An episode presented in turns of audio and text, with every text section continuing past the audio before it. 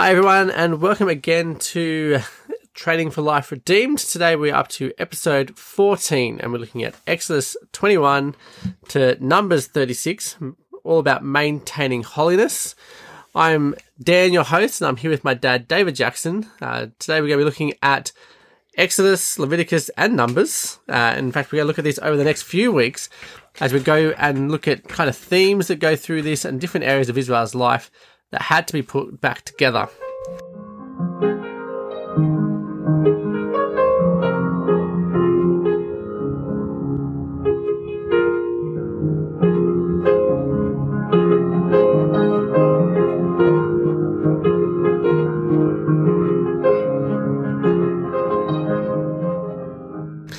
In this episode, we are looking at their need to deal with sin and physical uncleanness, this wouldn't have been an easy challenge, especially when you have thousands of people camping together in the bush. So, Dad, why can't we just skip it? we don't we don't do this under the new covenant. This is the whole section of um, about holiness, separation from sin and filth. And in the new covenant, we tend to look at it and say, well, Jesus died on a cross.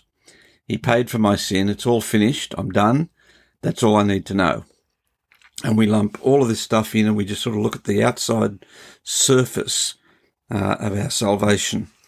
When you go back into the into the Torah, into the God's instruction book for us, He gives us the blueprints for how complex all of this is, and all the detail that God's taken care of when He took away our sin. And so it's it's a little bit like a friend of mine who came back. He did a tour of Europe and he took all these wonderful photographs of all these buildings and cathedrals and everything else. And we're just a bunch of young blokes looking at all these pictures and going, "Yeah, yeah, yeah, isn't this amazing?" And my father's sitting there. He's a tradesman, and he looks at uh, photographs of you know Notre Dame and these great cathedrals and things. And his first question was, "Who washes the windows?" And we all broke up laughing but then he started to challenge us to think. Somebody had to put that window in. Somebody had to design all the bits of stone that made the window frame. This thing is a hundred feet in the air. This is all done without power tools. And as you start to appreciate the design and everything else, all of a sudden what just looked like a pretty picture is an amazing story uh, and it's all complex and you start to appreciate what's going on. So when we open up this holiness code back in the, in the Torah, we're going to unpack sin makes life messy and damaged and broken. There's bits everywhere and all kinds of rottenness. And when Jesus died on that cross, he paid for all of it. But we need to go back and find out just what did that change? And that's what all this, the sacrificial system, the tabernacle, all of these rituals, that's what they explain to us. All right, so most people know that Jesus died in our place, like you know, the animals that died in the sacrificial system. As we read Leviticus, it looks like they were actually killing animals kind of over and over and over again for pretty much any reason at all, some of which, you know, completely not even in our control. You know, uh, you need sacrifices for stuff that's just common day activities that happen to people that you don't get to have a say over. Uh, why are there so many different kinds of sacrifices and offerings? Well, if you want to, th- when we look talk about forgiveness, we tend to think, you know, Freddie Nurk offended me. I'm just going to be a Christian and go over there and say, I forgive you. That indicates that we don't really, when Jesus said, forgive your enemies, forgive those who are offending you, he was talking off the back of the whole Old Testament. He was saying you need to get to the end of that whole process. We tend to look at it and go, yeah, you say sorry, I say forgive you, and that's the end of the matter. That doesn't work. When you have somebody come up to you who, eh, when the rapist arrives to the victim of rape, the person he raped, and he says, I'm sorry, the response isn't, I forgive you. There's a whole lot of other stuff that's got to happen for that relationship to be remotely restored. What we have in the, in the sacrificial system is that we take care of every little bit of the damage bit by bit. So you're going to offer a sacrifice for your guilt. You're going to offer a sacrifice for the damage that it did. You're going to offer a sacrifice when you pay, when you restore the damage.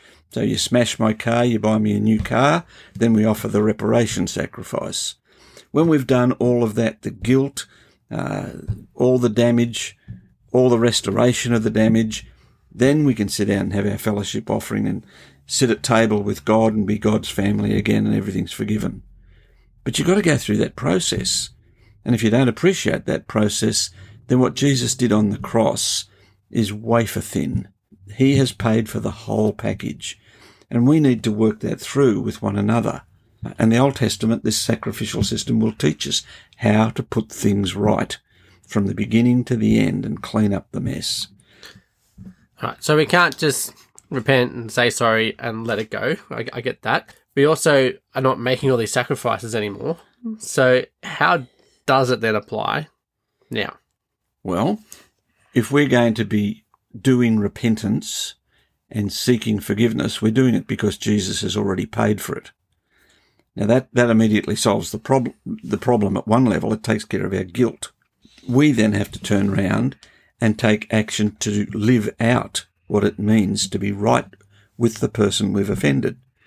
And that involves, you know, I damaged your car. I've got to go and pay for that. I've hurt you in some way.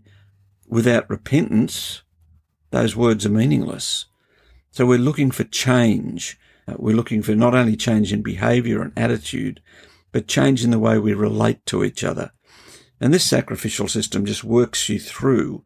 You can imagine the two people going up to the tabernacle, bringing, you know, the offended party is bringing the sheep and the goats and everything else. And you're looking at the cost of sin and you're looking at everybody else standing around and witnessing how you're putting it right and putting it back together.